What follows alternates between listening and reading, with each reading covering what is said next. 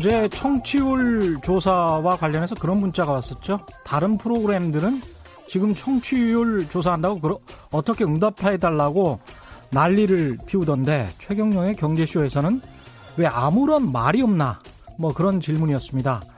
예, 최경영의 경제쇼는 청취율 조사에 연연하지 않습니다. 청취율 조사에 크게 연연하지 않기 때문에 청취율 조사 기간에 사람들이 잘 모르는 유시민 작가라는 분도 모셔서 당신이 믿는 자본주의는 뭐냐와 같이 상당히 어렵고 도도한 주제로 방송을 해서 유튜브 동시 접속자 수가 7천 명에 육박하기도 했죠. 소소하죠.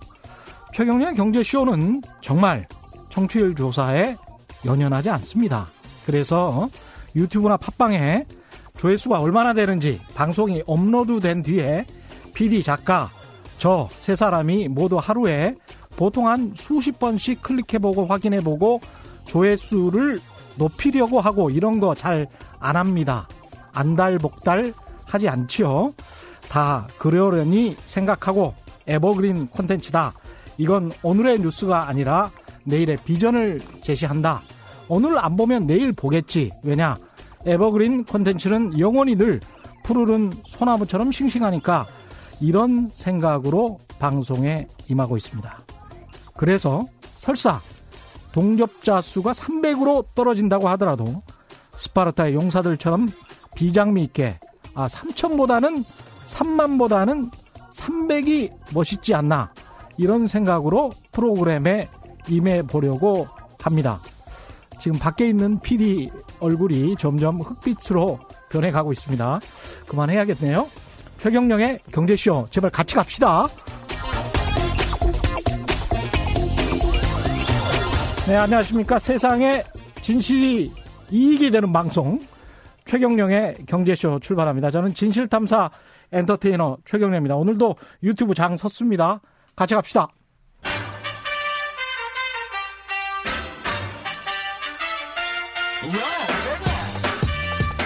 최경령이 원하는 건 오직 정의. 경제 정의를 향해 여러 걸음 깊이 들어갑니다. 최경령의 경제쇼. 네, 최경령의 경제쇼 오늘 처음 나오는 분이지만 밖에서는 상당히 유명한 분입니다. 여의도의 여의도 부동산 학파 스타 애널리스트 출신이고 또 서울 아파트 가격 상승을 최근 몇 년간 상당히 정확하게 에, 맞췄다, 전망했었다 이렇게 해서 아주 언론에서 화제가 됐었던 분이기도 합니다. 지금은 잘 나가시니까 아마 직접 투자 자문 회사를 차리신 것 같아요. 이상우 인베이드 투자자문 대표 스튜디오에 모셨습니다. 안녕하세요. 예, 안녕하세요. 예. 원래 이제 어디 증권사 애널리스트셨죠? 네, 최근에 유진투자증권 아, 있었습니다. 유진투자증권. 유진투자증권 어제 그 반도체 애널리스트 유명한 그 이승우 아, 애널리스트였죠? 저랑 이름이 거의 비슷하시죠? 예. 네, 저희 팀장님이셨어요. 아, 그러셨구나. 그분도 나와서 아주 훌륭한 분석을 해주셨는데 지금은 이제 따로 차리신 거죠. 네, 작년에 회사를 나와서 좀 예. 사업을 하고 있습니다. 그 회사에서 월급쟁이로는 좀 돈이 안 된다 싶어서. 음, 뭐 그렇다기보다는 예. 아무래도 좀 제 회사가 아니면 제 아. 비즈니스가 아니면 좀 제약들이 있잖아요. 예. 그런 것들을 좀 자유로워지고 싶었던 거 음. 그리고 정말 좀 하고 싶었던 일들이 있었는데 예. 40살이 됐기 때문에 아. 좀 해보자 하는 생각이 있었습니다. 원래부터 있었습니다. 그러니까 마흔 살에는 하고 싶었던 일을 해보겠다. 그래서 네. 이제 차리신 거고. 네. 지금 이제 집값 상승 대표적인 집값 상승 논자로 알려지셨는데 지금까지는 거의 다 맞춰 온 거잖아요, 그죠? 아니요, 작년에 좀 많이 틀렸어요. 작년에는 많이 틀렸습니까? 8.4% 상승 주장했는데 아, 그랬습니까? 작년에? 5.3% 정도에서 끝났거든요. 네. 아, 8.4% 상승 주장인데 5.3% 네. 상승밖에 안 했으니까. 네, 좀 틀렸다고 생각하고 있어요. 그래서 남들은 2000 네. 되게 이제 상승만 했으면 맞았다. 또는 하락했으면 뭐 맞았다. 하락론자라면 그렇게 이야기를 할 텐데 내가 퍼센테이지까지 맞춰야 된다라는 그런 강박이 있으세요? 애널리스트니까요. 애널리스트 출신이니까 아, 저희 하는 일이 목표 주가 맨날 내는 것들이고 음, 그것들을 이제 잘 추정하기 위해서 여러 가지 방법론들을 사용하는 건데 나는 그 정도 그 소수점 소수점까지는 아니지만 소수점까지는 아니지만 그래도 좀 엇비슷하게 말해야 엇비슷하게는 좋은데. 맞출 수 있다. 아니 굉- 못 맞추는데 굉장한 자신감입니다. 못 맞추는데 예. 제가 좀 저도 제가 이제 하루 이틀 하는 건 아니니까 음. 저만의 방법론이 있을 거고 그렇죠. 그걸 생각해서 이제 제시를 했는데 어. 작년도 시장은 조금 안 맞았어요. 네. 그 방법론이 저도 되게 궁금한데 올해 그래서 전망부터 물어볼 수밖에 없습니다. 2020년 집 가격은 어떻게 전망하세요? 제가 작년도까지는 뭐 전국, 광역시 뭐 이렇게 따로따로 좀 전망을 했었는데 네. 올해는 뭐 그렇게 자세하게는 못 하고요. 네. 서울은 아까 작년도에 5.3% 정도 올랐는데 음, 올해는 한4% 이상은 오르지 않을까. 4% 이상. 네, 그리고 수도권 한 3%, 광역시도 한 3%. 3% 정도는 오르지 않을까 이렇게 예상하고 있습니다. 어, 서울은 4% 플러스 알파 정도 보고 있어요. 그러니까 지난해보다는 덜 오르지만 그래도 견조한 상승세를 이어갈 것이다. 이렇게 표현해도 되겠습니까? 예, 왜냐면은 작년도에도 어쨌든 제가 생각했던 만큼은 못 올랐지만 어. 꽤좀 올라준 상황이라서 예. 매매 가격 자체가 조금 올라 있잖아요. 예. 그러니까 이제 전체 금액 상승 금액이 똑같다 하더라도 음. 상승률은 내려갈 가능성이 좀 있다고 보고 있어요. 왜냐하면 워낙 덩치가 커졌으니까. 네, 10억일 때 40%, 4% 오르는 거랑 그렇죠. 15억일 때 이제 뭐 2% 오르는 거가 그렇죠. 느낌은 좀 다르지만 앞에서 4억 상승 말씀드린 거고 음. 뒤에서는 뭐 3억 이렇게 오르는 거잖아요. 그러니까 저희는 퍼센트를 말씀드리는 거고 그렇죠. 일반인들은 상승 금액을 더 음. 관심을 많이 가지시니까 저는 퍼센트를 좀 더 중시하는 편이에요. 그러면 서울 지역 아파트 같은 경우가 4% 정도 올랐다라고 하면 일반적으로 이제 바로미터가 되는 뭐 서초구의 반포동 가장 비싸다는 아파트 거기가 요새 한 가장 비싼 곳이 전용 면적 84제곱미터가 한 30억 정도 좀 넘죠. 30억 네. 정도 넘죠. 그러면 그런 아파트 단지들 같은 경우는 얼마나 오르게 되는 건가요? 개별 단지로 봤을 때. 개별 4%가 아니기 때문에 예. 그리고 그게 좀 여러 가지 좀 복잡한 게 있어요. 그러니까 그렇겠죠. 흔히들 말하는 뭐 5% 올랐다. 음. 그럼 계산하기 좀 편하게 20억이다. 음. 그럼 1억 오르는 거냐? 음. 또 그건 아니거든요. 그렇죠. 그러니까 그렇겠죠. 그렇게는 못 하는데 음. 올해 한 4% 정도 오른다에 그 음. 개별 단지들의 상승률은 조금 다를 수 있고 음. 특히 개별 단지들 중에서 조금 전에 말씀하신 신축이나 인기 단지들 같은 경우는 음. 평균 상승률 이상으로 상승할 가능성이 높죠. 여전히 서초, 강남, 송파 이쪽의 신축 아파트들은 더 오를 가능성이 높다. 이렇게 보시는군요. 인기 지역을 아까 말씀하셨던 네. 강남, 서초, 송파에 제약하진 않아요. 거기다 아, 한계를 그렇군요. 두진 않고 예. 웬만큼 인기 있는 지역들 저희 뭐 청취자들 다 머릿속에 있으시거든요. 음. 그런 지역들 가격들은 이른바 뭐 마용성. 네, 뭐, 뭐. 마용성, 예. 뭐 강남 4구, 강남 예. 5구 뭐 음, 많잖아요. 예. 다들 그런 지역들의 그런 상품성이 아주 높은 요즘은 음. 이제 신축이라고 표현하면 그냥 딱 등식이 들어맞는데 예. 그런 집들의 가격은 높아질 가능성이 크죠. 특히 아까 말씀드린 그 평균 상승률보다 더 빨리 올라갈 가능성이 있죠. 예. 아이 근데 집 없는 이제 서민들 입장에서는 이게 또 올라간다고 하니까 이제 걱정도 될 것 같고 그런데요. 이게 이제 시장을 보는 애널리스트의 입장이니까 이제 현실을 애널리스트는 뭐 정확하게 짚어주는 게 본인들의 뭐 뭐라고 해야 되나요? 직무 네. 역할이란 말이죠. 그래서 이제 그런 의미로 들어주셨으면 좋겠고. 근데 이제 정부는 지난해 12월 16일에 부동산 대책을 내놨습니다. 이게 그 별다른 영향을 미치지 못할 거다 이렇게 지금 예상을 하는 건가요? 그러면 아니요, 영향은 있어요. 있습니다. 항상 대책은 아. 영향이 있죠. 음. 왜냐하면 정부가 하는 일들이 음. 생각보다 엄청난 큰 변화를 갖고 오거든요. 예. 특히 작년도에 9.13 대책이나 음. 그 전해 파리 대책이나 그리고 작년도에 12월 16일 12, 16 대책이나 예. 다 시장에는 큰 영향을 미쳐요. 예. 근데 이제 그게 영향을 미치는 건 맞는데 예. 어떤 방향으로 갈지에 대해서 예측을 해보는 거고 음. 또 그런 정부의 의지와는 또 반대일 수도 있고 맞을 수도 있겠지만 시장에도 그런 방향성, 시장의 생각은 또 어떨까 예. 그것까지 함께 봐야 답이 나오는 거겠죠. 그렇겠죠. 네. 예. 그래서 아까 말씀드렸던 것처럼 정부의 대책이 무효, 그 소용없다 이런 음. 뜻은 절대 없어요. 음. 항상 의미가 있어요. 정부 대책은 저희가 그거를 뭐 무시해야 된다 이런 게 아니라 예. 다 받아들여야 되는 겁니다. 정부의 정책은 시장에 엄청 큰 영향을 미쳐요. 음. 근데 그걸 이제 다들 인정을 하고 음. 대응을 할 뿐이죠. 정부의 정책은 시장에 영향을 미치나 그럼에도 불구하고 시장에서는 이런 이런 역작용이나 부작용이나 어떤 어떤 다른 예상치 못한 효과가 나올 수 있겠다. 네, 그런 것들을 이제 예상을 해보지만 꼭 음. 예상한 대로 굴러가는 건 아니니까 예. 그런 것들이 약간씩 조금씩 조금씩 변화되는 과정에서 흔히 말하는 미세 튜닝을 조금씩 조금씩 하는 거죠. 예. 그러면 정부의 12, 16 대책 이후에도 지금 이 4% 상승의 근거는 는 뭔가요? 크게 바뀌지 않았을 않을 거라 생각해요. 예. 왜냐하면 제가 생각하는 상승론은 음. 상당히 많이들 좀 진부하게 생각하시지만 예.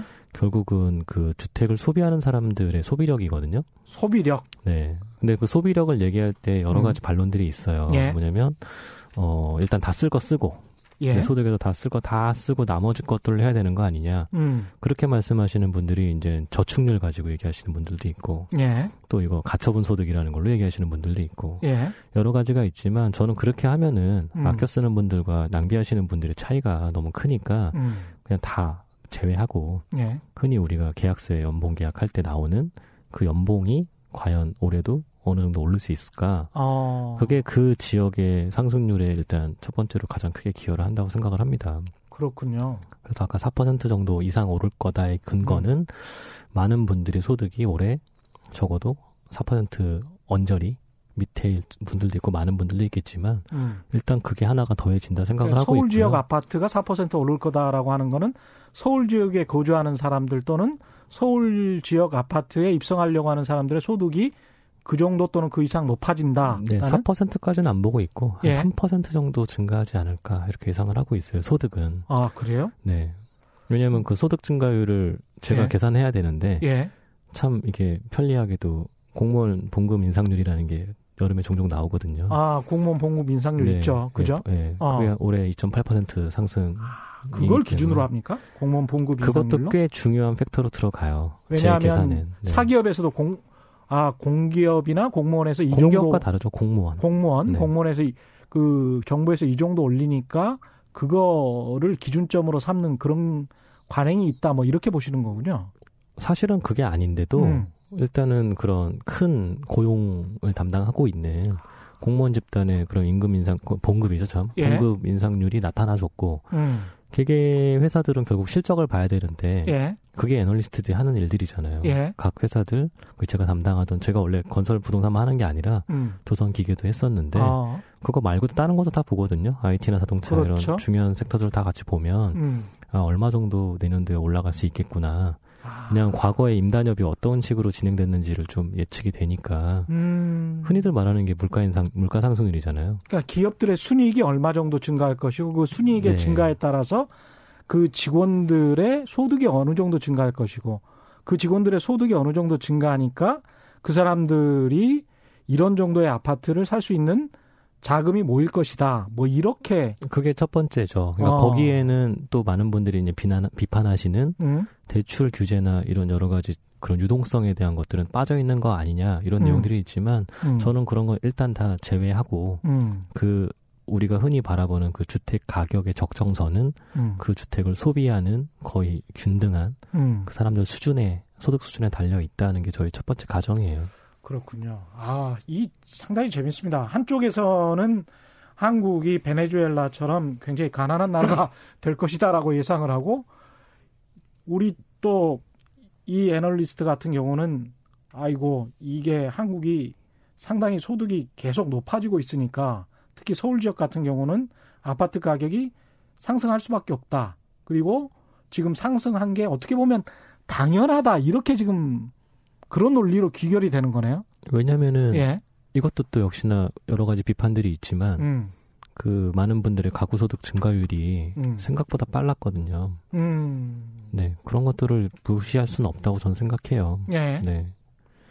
어떤 게 더 정확한 분석인지는 좀 들여다봐야 될 것 같은데 지금 그러니까 우리가 일반적으로 쓰는 가계 동향 조사랄지 네. 가계 금융 복지 조사랄지 그 소득 기준을 가지고 하시는 게 아니군요. 그것도. 보죠. 그것도 네, 보십니까? 5분이 10분이 나오는 그 소득 증가율 뭐 이런 거 다 보고 예. 근데 저는 좀 더 자세히 보고 싶어서 음. 개별 기업들의 움직임도 봐요. 왜냐면 다 공시돼 있으니까 상장사들은. 아 그렇군요. 네. 그 사람들의 평균 열 그러고 보니까 그 다트의 네. 전자공시에 네, 거기 다 나오잖아요. 다 나오네요. 분기마다 다 나오잖아요. 예. 네. 임직원들의 평균 네. 월급이 나오니까 심지어 고용 숫자도 나오는데요, 정직원들. 그렇습니다. 네. 맞습니다. 그러니까 물론 그 사람들이 어디서 통근을 하시는지 근무를 하시는지까지는 안 나오죠.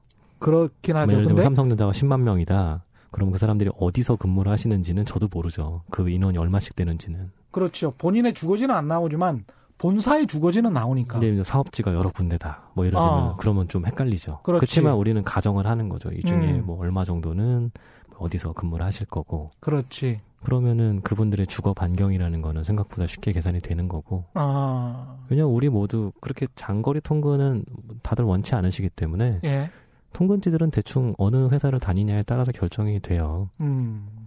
그러니까 서울 지역에 지금 상당히 서민들이 비싸다라고 느끼는 뭐 10억 이상 가는 아파트들을 살 만한 소득 여건을 갖춘 근로자 가구들이 꽤 있다. 대기업이나 공무원들이나 공공기관들의 연봉을 생각한다면 그런 말씀이시네요. 근데 거기다가 예. 외벌이를 기준으로 하면 적어 보일 수 있지만 음.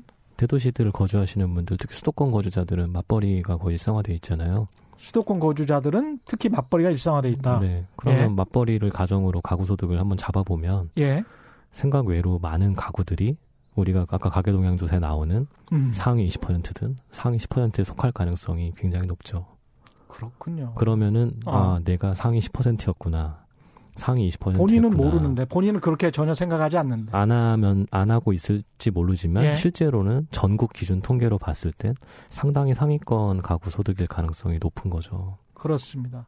네. 그래서 그러면 그렇게 이제 본인들 연봉이 아주 좋은 직장을 다녀서 30대인데도 한 6천만 원이나 7천만 원을 받는 두 부부가 있으면 그럼 가볍게 1억 2천 혹은 1억 1억 4천 2천. 가구 소득이 그렇죠. 세전으로 나오잖아요. 그래서 30대 가구들의 아파트 구입이 최근 통계에서 좀 치솟았다 이렇게 볼 수도 있는 건가요? 그렇죠. 30대 중반만 돼도 조금 전에 말씀하셨던 연봉 수준들이 어렵지 않게 되는 분들이 꽤 많고 음. 물론 되는 분이 있고 안 되는 분이 있지만 예. 우리가 되는 사람들도 숫자가 꽤 많다는 사실을 많이들 잊고 있거든요. 예. 근데 그런 분들이 그런 소비하는 집들, 소비하려고 하는 집들이 음. 서울에 생각보다 별로 없고 그게 또 문제가 되는 거죠. 제가 생각하는 첫 번째 근거가 소득이겠지만 두 번째는 수급도 들어가거든요. 수급. 예, 예. 주택 수급. 근데 주택 수급은 많이들 놓치시는 것들, 특히 정부 통계 같은 데서 좀 많이 빠지는 것들 중에 하나가 다 찾아보면 있긴 하지만 예. 연차별로는 그렇게 많이들 안 보거든요. 예. 그러니까 전, 전 서울에 뭐 예. 주택이 한 480만 원 정도 있다. 음. 그 안에 뭐 아파트가 뭐 얼마 정도 200, 180만, 170만인가 180만인데 예. 그 정도 있다. 예. 거기까지만 보지 다들 이, 이 중에서 우리가 원하는 역세권 아파트다, 학군이 좋은 아파트다, 혹은 신축이다, 대단지다, 브랜드 아파트다 여기까지 보시면은 계산하기도 싫잖아요. 벌써부터 그렇죠. 얼마 안 될 게 눈에 보이잖아요. 예. 그게 저희가 많은 사람들이 꿈꾸는 음. 평소에 이제 동경하고 있는 음. 아파트인 거예요. 그래서 그런 아파트의 가격들은 높아질 수밖에 없고 그 네. 아파트 가격의 기준점이 계속 높아지면 네. 그 가격이 높아지면 다른 아파트들도 연쇄적으로 상승하는 현상이 지난 몇 년 동안 계속돼 왔다. 그리고 그 지난 몇 년 동안에 아. 그런 신축 주택이라고 하는 인기 주택이라는 것들이 흔히 몇 년 동안 말했던 마용성이나 이런 것들이 새롭게 나왔던 것처럼 음. 마포 용산 성동이 예전에는 그렇게 인기 주거지라고 말하긴 좀 힘들었지만 예. 요몇 년간은 굉장히 그 일반인도 마용성이라는 단어를 쓸 정도로 인기가 많아졌잖아요. 그렇죠. 그 지역들 가격부터가 지금 우리가 맨날 확인하고 있는 가격들이 되겠고 음. 그러면 전통 인기 지역이 있잖아요. 예. 그 가격들은 또 더 높아져 있는 거고. 참 아, 피곤해지죠. 재밌네. 네. 이 수요와 공급과 관련해서 정부도 그래서 좀 어떤 액션을 지금 취했던 거 아닙니까? 그래서 다주택자들한테 매물을 일정 기간 안에 내놓으면 그러면 상당히 혜택을 볼 수 있다. 그래서 최근에 이제 한겨레 신문에 단독 인터뷰를 했었어요. 김현미 장관이 보셨었습니까 혹시? 본 것 같아요. 예. 네. 그 저도 그 숫자가 되게 궁금했는데 10년 이상 보유한 다주택 자들의 집을 팔면 그러면 양도소득세를 좀 깎아주겠다라고 했던 거 아니에요? 그게 한 13만 채 정도, 서울만 13만 채다. 그래서 이제 김현미 장관이 이 뭐랄까요? 확언했던 것은 보통 이제 13년부터 17년까지가 한 3만 2천 채 정도 공급을 했었고 18년부터 한 4만 채 공급이 됐었는데 13만 채를 지금 매물로 올해 내놓을 수 있도록 세제 혜택을 줬기 때문에 공급 측면에서도 상당히 자신이 있다. 이런 식의 이제 뉘앙스였단 말이죠. 인터뷰는. 이런 대책에 대해서는 어떻게 생각하십니까? 지금 워낙 양도세율이 높기 때문에 음. 한시적으로 내년 6월 달까지 그런 양도세를 이제 일반 과세를 하는 거죠. 예. 없애주는 건 아니에요. 비과세는 그렇죠, 아니고 그렇죠. 일반 예. 과세 정도로 해주는 거가 예. 지금 대안으로 나왔는데 그 13만 호의 계산이 좀 더 명확하게 나왔으면 좋겠어요. 뭐냐면 음. 예를 들면은 어쨌든 지금 주택 가격이라고 자꾸 저희가 잘못된 표현을 쓰고 있지만 음. 사실은 아파트 가격만 보고 있거든요. 모두가. 그렇습니다. 주택이라는 가격은 사실 잘못된 말이죠. 아. 우리가 단독주택 가격이나 다세대 빌라 가격을 그렇게 눈여겨보지 않고 있기 때문에. 근데 평균 가격은 그게 다 포함돼 버리니까 그렇죠. 그러니까 저가 제가 궁금한 건 아까 음. 13만 호라는 것 중에 장관이 이야기한 12만 8천 예, 채입니다. 정확히 말하면. 아파트는 그러면 몇 예. 채면 어. 그런 것들을 좀 세분화돼서 알아야 좀 쉽지 않을까요? 그래서 그런 것들은 사실 그렇게 잘 알려지지가 않고 있고 음. 정부 통계도 찾아봐도 잘 안 나와요. 그러네. 근데 사실 그런 걸 알려주는 나라는 많지는 않습니다. 어. 아이 재밌네. 강 PD 부동산님은 내가 아는 부동산 애널리스트 중에 그나마 국내에서는 이상호 대표가 1인자라고 생각함. 이상호 애널은 오를 수도 있고 내릴 수도 있다는 이런 식의 양다리 걸치는 예측은 안 함. 뭐 이런 이야기를 하셨고요.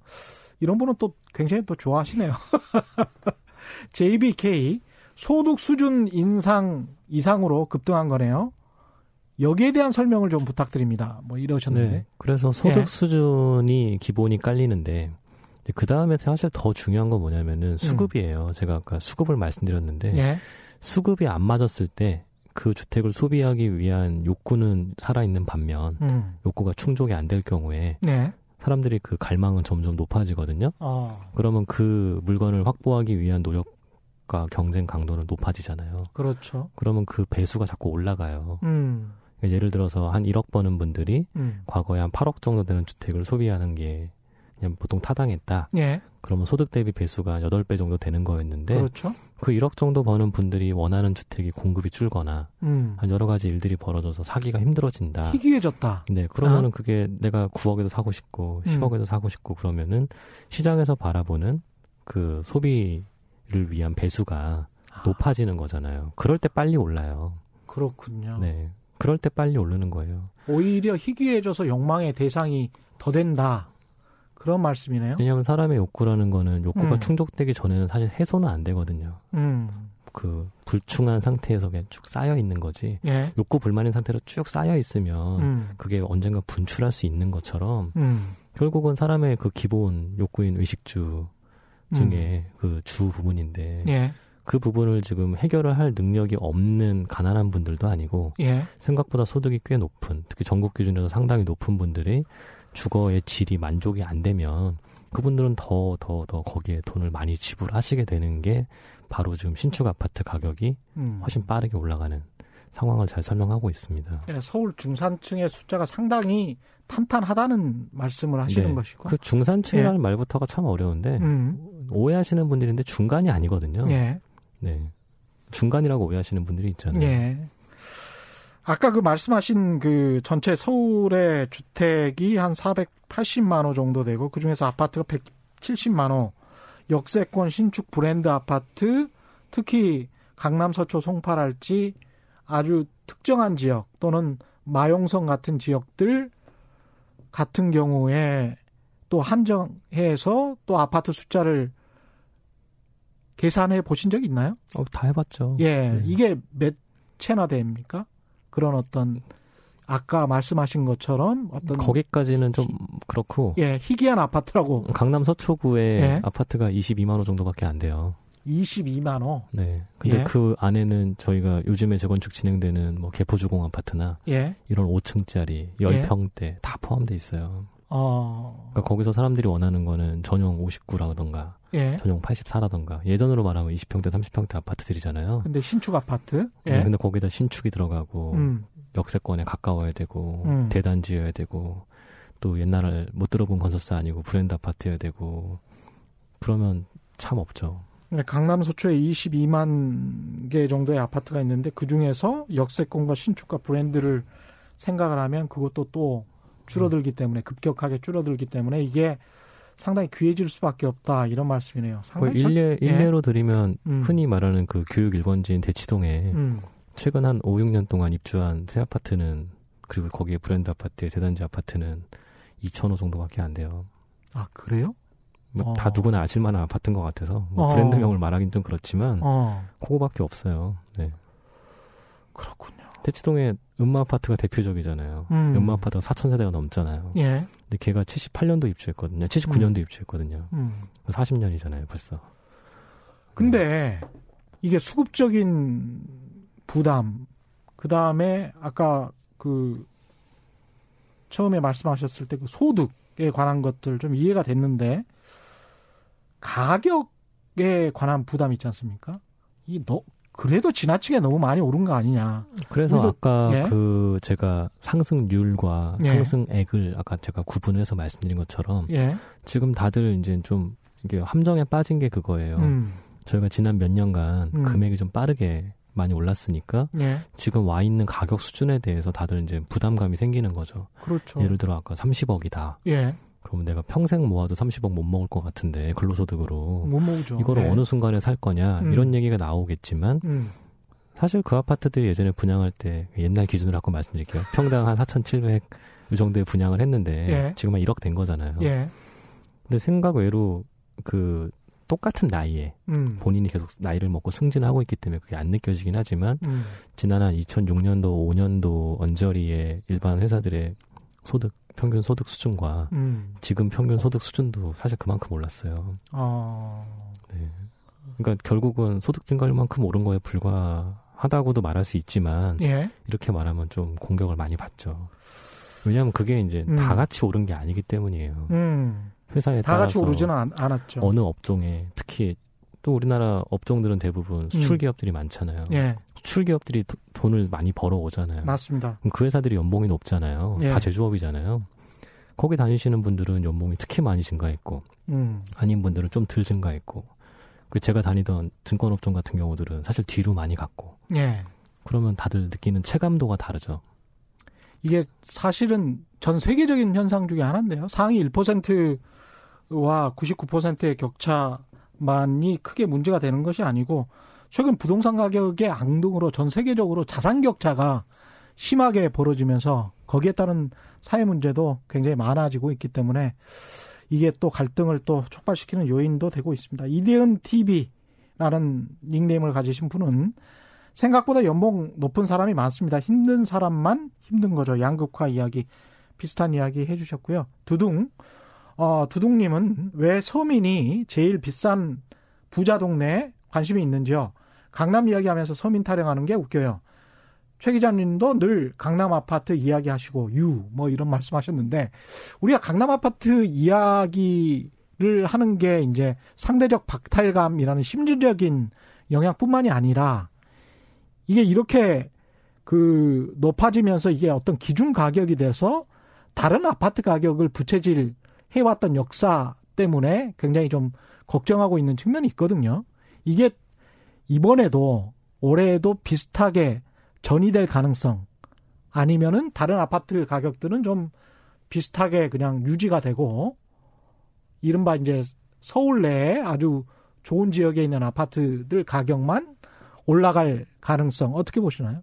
조금 전에 말씀드린 거에 다 녹아 있는 답인데 지금 서울 사람들만 소득이 증가하는 게 아니거든요. 음, 그리고 우리나라는 수출 국가이기 때문에 이게 공장들이 지방에 많아요. 그분들이 다 임시직들이 아니잖아요. 예. 다 정규직들이잖아요. 네. 그럼 연봉이 음, 잘 오르죠. 그러니까 광역시 시장도 뜨겁죠. 음, 우리나라 광역시들이 특히 영남권에는 그 광역시들은 특히 부산, 울산 같은 경우들은 소득 기반이 좀 있잖아요. 예. 그러면은 그쪽 지역에 계신 분들도 소득이 음. 자꾸 높아지니까 아, 이 재밌네요. 김광민님, 물가 상승률이 낮은 편인데 부동산 가격에는 별로 영향을 미치지 않나요? 이거는 약간 통계청에서 대답하셔야 될 것 같은데. 저 예. 여의도에 있다가 요즘에 강남에 있는데 예. 강남이 더 밥값이 싸더라고요. 음, 근데 요즘에 밥 점심 드셔보시면 참 예. 부담이 높죠. 음, 물가는 꽤 오른 것 같아요. 체감적인 상황은. 예. 이 물가 상승률과 관련해서는 제가 알고 있는 정보를 말씀드리면요. 통계청에서 그 서울 뭐 집값을 이야기를 할 때 어떤 식으로 넣냐면 자가 보유를 하잖아요. 그러면은 그 집 가격이 얼마가 올라가건 영원이 돼요. 물가에 전혀 영향을 미치지 않습니다. 가령 그래서 55%가 자가를 보유하고 있다라고 하면 물가 상승에 전혀 영향을 미치지 않고 월세 올라간 부분들만 평균해서 계산을 하기 때문에 물가 상승률에 별다른 영향을 미치지 않고 있죠. 예. 참고로 제가 그거 알기로 천에 한 천 기준으로 천분에 한 155 정도가 그렇습니다. 주거 비용인데 그렇습니다. 작년 전체 연간으로 전세 가격이 빠졌어요. 예. 음, 하반기 때는 좀 오르고 있는데 예. 그러면 물가가 그렇죠. 낮아지죠. 네. 그래서 통계라는 부분들, 물가라는 부분들에서 이거는 항상 이런 식으로 계산을 해와서 현실성이 좀 없다, 떨어진다, 이런 비판도 많이 받고 있습니다. JS 킴님, 올해 기업 이익이 좀 좋을 거라 보는 거군요. 일리가 있네요. 이런 말씀이시고요. 요즘 주가 오르잖아요. 예. 네. 주가가 모든 게 선행하잖아요. 음. 작년만 해도 반도체 경기 올해 엄청나게 안 줄 줄 알았는데 음. 최근에 그 모 회사 두 군데가 음. 사상 최고가를 엊그제 경신을 했는데 예. 삼성전자, SK 하이닉스. 네. 괜찮아요. 그건 말, 그러니까 그냥 하- 말씀하셔도? 상관없어요. 네. 예. 오르잖아요. 예. 그러니까 왜 오르겠어요? 실적이 좋으니까 오를 거 아니에요. 예, 그렇죠. 근데 지금 음. 올해 나 작년 2019년도에 사실은 자동차 주식도 많이 올랐거든요. 음. 바닥 찍고 예. 저희가 신차 나오는 거 봤잖아요. 잘 팔리는 음. 거. 기아 차 기아 자동차도 주가 많이 올랐잖아요. 그렇죠. 어. 그 저희는 너무 좀 비관론에 휩싸여 있는 것도 없지 않아 있는 것 같아요. 음. 아까 베네수엘라 시작할 때 말씀드렸는데 예. 우리나라가 베네수엘라보다 훨씬 크거든요. 인구도 많고 그렇죠. 그리고 아까 반도체 비교할 수 없는 또 행정력이 있습니다. 베네수엘라는 음. 한 8시 되면 갱들 때문에 무서워서 수도가 수도의 전체적인 상점들이 다 문을 닫아요. 저희 예. 저희 나름 글로벌 12등이에요. 예. 네, 상위권이라고요. 상위도 아니고 200몇 개 국가 중에 상위 음. 경제 규모라고요. 음. 그렇게 그렇게 막 내일 당장 문제 있고 그렇게 할 만큼 음. 기업들이 영향력 경쟁력이 없진 않아요. 그렇습니다. 글로벌로 다 열심히 정말 열심히 돈 벌어오고 음. 있습니다. 그러니까 한쪽에서는 너무 어떻게 보면 그것도 이제 정치적으로 오염된 과도한 경제 비관론이 있다 보니까 현실 파악을 제대로 못하는 측면도 있을 것 같습니다. 이은채님, 12월 중순 거래된 마포 구축 아파트 고가에서 5천만 원 빠졌네요. 본인 아파트신 것 같아요. 지켜봐야 할 시점인가요? 뭐 이렇게 말씀하시네요. 개별 상담을. 개별 상담은 안 하신답니다. 개별 상담은 해줄 수가 없습니다, 하기사. 근데 12월 16일 대책 나오고 예. 지금 호가들은 내려갈 수 있는 거잖아요. 예. 작년에 9.13 때는 무려 한 5개월 이상 호가가 내려가 있었는데 음. 지금도 그런 대책의 영향권 안에 있는 거죠. 아까 제가 음. 시작할 때 대책 영향이 있다고 말씀드렸잖아요. 예. 이 부동산 세금 관련된 세금은 계속 인상되고 정부의 의지는 그것과 관련해서 뭐 확고하죠. 공시가격은 계속 현실화되겠다. 보유세 부담이 커질 수밖에 없는데 이것이 가지고 있는 사람들에게 주택을 가지고 있는 사람들한테 좀 압박이 될 가능성은 없습니까? 자동차를 한번 예를 들면 예. 뭐 자동차 정말 좋아하시는 분들은 음. 차 10대도 갖고 계시고 20대도 갖고 계시잖아요. 아. 물론 그거의 느낌이 재산세죠. 예. 중과되진 않으니까. 음. 많이 갖고 계시면 재산세 그만큼 더 내시면 되는 건데 음. 정말 내가 이걸 must have 해야 되겠다. 아. 그러신 분들이 팔겠어요 세금 때문에? 왜냐하면 그 갖고 있는 물건은 상당히 희소성이 있을 텐데 그분들이 범용 제품을 그렇게 애지중지하진 않으실 거 아니에요. 음. 그 생각을 주택으로 바꿔놓으시면은 예. 보유세가 높아진다고 해서 과연 이 사람들이 팔까? 그럼 만약에 팔게 된다면 뭐부터 팔까? 예. 그건 대충 답이 나와 있죠. 아주 냉혹한 시장의 논리를 듣고 있는 것 같습니다. 오늘 재밌네요. 요즘 또 저도 이거는 좀 목도를 했는데 전세 가격이 상당히 급등하더라고요. 올해 들어서부터. 네. 이게 조금 좀 불안하긴 한데 이게 전세 가격이 앞으로 어떻게 될지 그거는 사실 답이 나와 있어요. 예. 계속 오를 거예요. 계속 오릅니까? 왜 오릅니까 이거는? 아까 조금 전에 제가 아까 물가 말씀드릴 때 전세 가격이 하락했다고 그랬잖아요. 예. 지난 2년 동안이 전세 가격이 하락했어요. 음. 굉장히 그것도 되게 위례적인 일인데 음. 전세 가격이 하락했다에 대한 원인부터 생각을 해봐야 돼요. 예. 전세가 하락했다는 거는 공급 수요 두 개만 보시면 예. 수요가 내려가서 올라갔을 내려갔을까? 음. 혹은 공급이 늘어나서 내려갔을까? 예. 그걸 보셔야 되는데 음. 그걸 제일 보기 쉬운 거는 전월세 거래량이거든요. 예. 근데 전월세 거래량은 지금 계속 증가하고 있거든요. 한 번도 내려간 적 없이 음. 지난 3년간 매 분기 매월 증가하고 있어요. 예. 그런데 올해 상반기까지 적어도 한 6월 때까지는 계속 전세 가격이 빠지다가 음. 7월 때부터 갑자기 빨리 올라가는 이유가 뭘까? 예. 서울 입주량, 전국 입주량, 특히 광역시 입주량하고 비교해 보시면 답이 음. 생각보다 빨리 나오죠. 전세 공급이 줄어든 거예요. 음. 그 전월세 거래량은 계속 늘어나고 있어 수요가 강해지고 있는 건 보이는데 예. 공급이 안 나오니까 그러면 당연히 전세를 구하기가 힘드니까 올라가죠. 이게 계속 올라가면 서울 아파트 가격에는 어떤 영향을 미칠까요? 전세 가격이라는 거, 특히 월세 가격이라는 거는 음. 그 아파트에 지금 살아야 하는 사람들에게 예. 실거주 비용이 얼마다를 음. 설명하는 거잖아요. 음.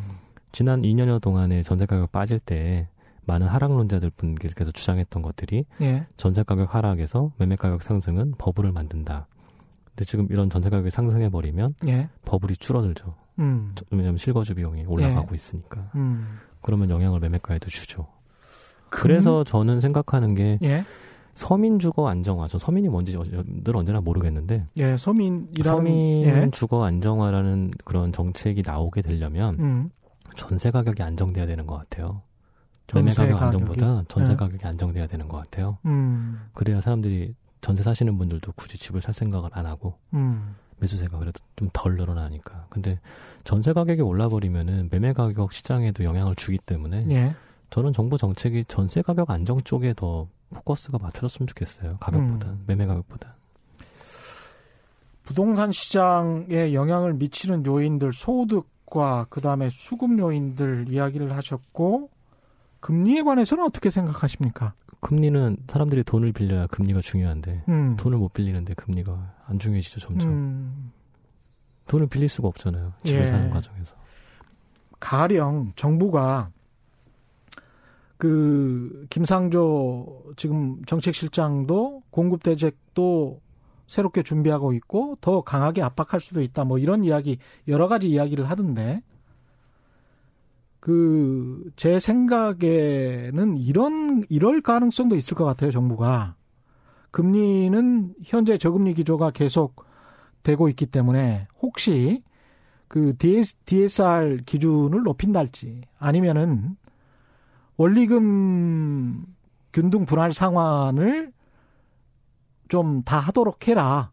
또는 뭐 몇십 퍼센트 이상 하도록 해라고 은행권에 압박을 넣는달지. 그렇게 하면은 이제 대출을 하기가 이자 부담 때문에 굉장히 힘들어질 텐데 정부가 이런 어떤 은행을 압박해서 또는 금리를 가지고 또는 이자와 원금을 동시에 상환하도록 하는 그런 금융 정책을 가지고 부동산 시장을 특히 서울의 아파트 가격을 잡으려고 할 가능성도 있다고 보십니까? 어떻게 보세요?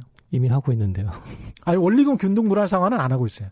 이미 1년 거치 기간이 옛날 5년까지 됐던 것들이 예. 1년으로 줄어들고 있는 상황, 줄어든 상황이고 예. DSR 규제는 원래부터 하던 것들이고 예. 이미 9.13 대책 때 다 나와서 아까 제가 12.16 대책이 음. 약하다고 말씀드린 게 없는 게 음. 이미 9.13 대책이 굉장히 타이트한 정책이에요. 음. 거기서 더 나갔잖아요. 한 발 더. 그 그런 금융적인 부분들은 이미 시장에 음. 다 알고 있고 다 음. 그대로 하고 있어요. 그 규제를 다 받아들이고 있다는 거죠. 아니 근데 이제 네. 현재의 원리금 균등 분할 상환을 하는 그 퍼센티지는 지난번에 이제 한국은행에서 12월 금융안정 보고서에 그거는 보니까 이미 예전에 받던 분들이 그때 있으니까. 받았던 분들이 있으니까 그런 분들 예전에 길게 받을 때 35년까지 받았으니까 그랬었죠. 그분들은 아까 5년 거치 그것도 35년 거치 같은 건 없잖아요. 당연히 그렇죠. 예. 그분들이 대충 끝나가면 음. 똑같아지는 거죠. 아, 네. 시간이 좀 돌아오면 어떤 영향을 미칠지는 또 모르겠습니다. 이미 대출 시장 자체는 잘 아. 안 되기 때문에 예. 큰더 대출 가지고 영향을 주기에는 음. 이번 12, 16 대책에서도 이미 15억 이상 주택들은 대출이 잘 안 되잖아요. 예. 그렇군요. 아우, 시간이 한 5분밖에 안 남아서 계속 질문은 드려야 되는데, 아, 6305님, 확실히 명쾌하고 정확한 초점 잘 짚어주시네요. 역시 짱입니다. 괜찮죠? 네. 다음, 다음번에 한 번 더 나오셔야 될 것 같아요. 아, 저. 여의도 올라온 번거로운데. 멀어 사- 이렇게. 네. 4140님, 저는 은퇴 생활자입니다. 금리는 내리고 부동산 보유세는 올리고 점점 어려워지는데 내년부터 소액 부동산 임대료까지 과세한다는데 더 어려워질 듯 합니다. 뭐 이런 말씀이셨고요. 예. 제가 이제 드리고 시- 싶은 말씀은 이분들께는 일가구 1주택자 같은 경우에 10년 이상 소유하고 거주를 하고 있으면 그 나이 드신 분들 같은 경우는 보유세 부담이 80%까지 경감되는 걸로 알고 있습니다. 예.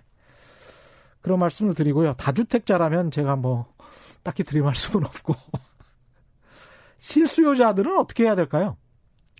실수요자들이 만든 무, 게 무주택자 입- 관점 네네. 그다음에 이제 아파트를 내가 살, 탈까 말까 하는 뭐 이런 사람들의 관점. 예. 2019년도 장은 음. 확실히 투자자들은 다 배제된 채 음. 실수요자들이 끌어올린 장이거든요. 서울시장은. 음. 근데 지금 그게 올해 힘들어요. 음. 그러니까 실수요자들이 움직이기가 너무 힘들어진 거죠. 예. 그러면은 그 시장에 투자자가 들어오겠죠. 거꾸로. 음. 그래서 올해 지금 실수요자들조차도 투자자의 마인드를 가지셔야 돼요. 내가 실거주할 수 있는 집을 살 수 없어요. 내 마음속에 있는 실거주 집을 살 수가 없는 거죠. 예. 내 마음속에 있는 집들은 하나 더 윗단계의 집들을 사고 싶은 거잖아요. 지금 음. 사는 것들보다. 예. 그게 지금 어려워요. 음. 그 답이 없죠. 그 답이 없는 것들을 아까 제가 음. 조금 전에 살짝 말씀드렸는데 음. 투자자의 마음을 생각해 보면은 답이 나올 수도 있어요. 투자자의 마음을 생각해 본다는 거는 그러니까 들어가 살 생각만 안 하면 음, 여기까지만 하겠습니다. 들어가 살 생각만 하지 않는다면 그러면 시점도 상당히 앞당겨서 어, 현재 시점으로 꼭 사야 한다면 그게 어, 사야 한다. 그 사야 한다 언제 사야 된다는 아 까 잠깐 자동차 예를 드렸지만 예. 차 언제 사야 될까? 그러면 11월 달에 뭐 특소세 할인도 있고 뭐 음. 연말 뭐 떨리도 있고 예. 그때 11월에 살 거냐? 예. 연식도 바뀌는데 뭐 그때 그런 얘기들 많이 하잖아요. 음. 주택도 저는 사고 싶을 때 사시면 되는 거고 사야 될 음. 생각이 있을 때 사시면 된다고 생각되지만 예. 이 부분도 엄청난 비판을 받는 부분이에요. 음. 이게 한두 푼 하는 거냐? 뭐 이런 음. 질문들 많이 하시는데 예. 그렇기 때문에 더 결정이 빨라야 된다 저는 생각을 합니다. 왜냐하면 아까 내가 어디에 살지 음. 내가 어디에 살아야 할지는 이미 머릿속에 다 있거든요. 예. 근데 그 생각을 다들 비슷하게 하시거든요. 음. 그게 문제죠, 뭐. 공산품처럼 무한정 공급되는 재화가 아니니까.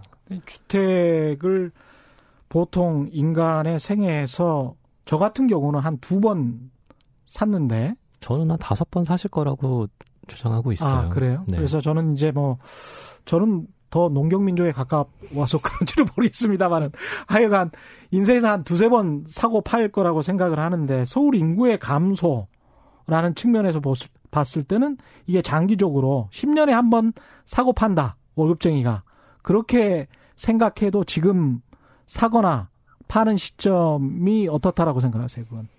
서울의 인구는 음. 확실히 감소한 건 맞아요. 예. 천만 명이 이제 안 되니까. 한 예. 970만 명 정도 되는데 음, 수도권 인구는 계속 증가했고 음, 지금 한 2,800만 명 정도 되는 걸로 알고 있거든요. 예, 근데 그 수도권 인구들이 상당히 많은 분들이 서울로 총- 통근을 하고 있잖아요. 그렇죠. 그리고 그 인구 감소와 상관없이 서울의 세대수는 더 빨리 증가하고 있거든요. 음, 그런 걸 생각해 보시면 인구라는 약간 막연한 수치에 너무 매몰되지 마시고 예, 세대수로 한번 보시면 좋을 것 같아요. 혼자 살든 셋이 살든 열 명이 살든 음, 세대는 한 세대입니다.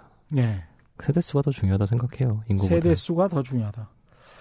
아주 오늘 저 알짜 숫자와 정보를 알려주셔서 저는 굉장히 좋았습니다. 지금까지 이상우 인베이드 투자자문 대표와 함께했습니다. 오늘 감사합니다. 예, 감사합니다. 예, 이 부동산 상승론자든 그 서울 아파트 가격의 하락론자든 간에 다양한 분들을 모시고 그분들의 어떤 근거 있는 목소리를 들어보는 것이 굉장히 중요할 것 같습니다. 현실을 파악하는 데 있어서. 그래서 다양한 분들을 모실 테니까요. 그게 현실에 어느 정도 정확한 정보인지는 여러분들이 또 판단은 하실 몫이니까 그런 의미에서 오늘 이상호 대표 이야기 상당히 의미 있었다고 보고요. 오늘 준비한 최경령의 경제쇼는 여기까지입니다. 지금까지 세상에 이익이 되는 방송 최경령의 경제쇼였습니다. 고맙습니다.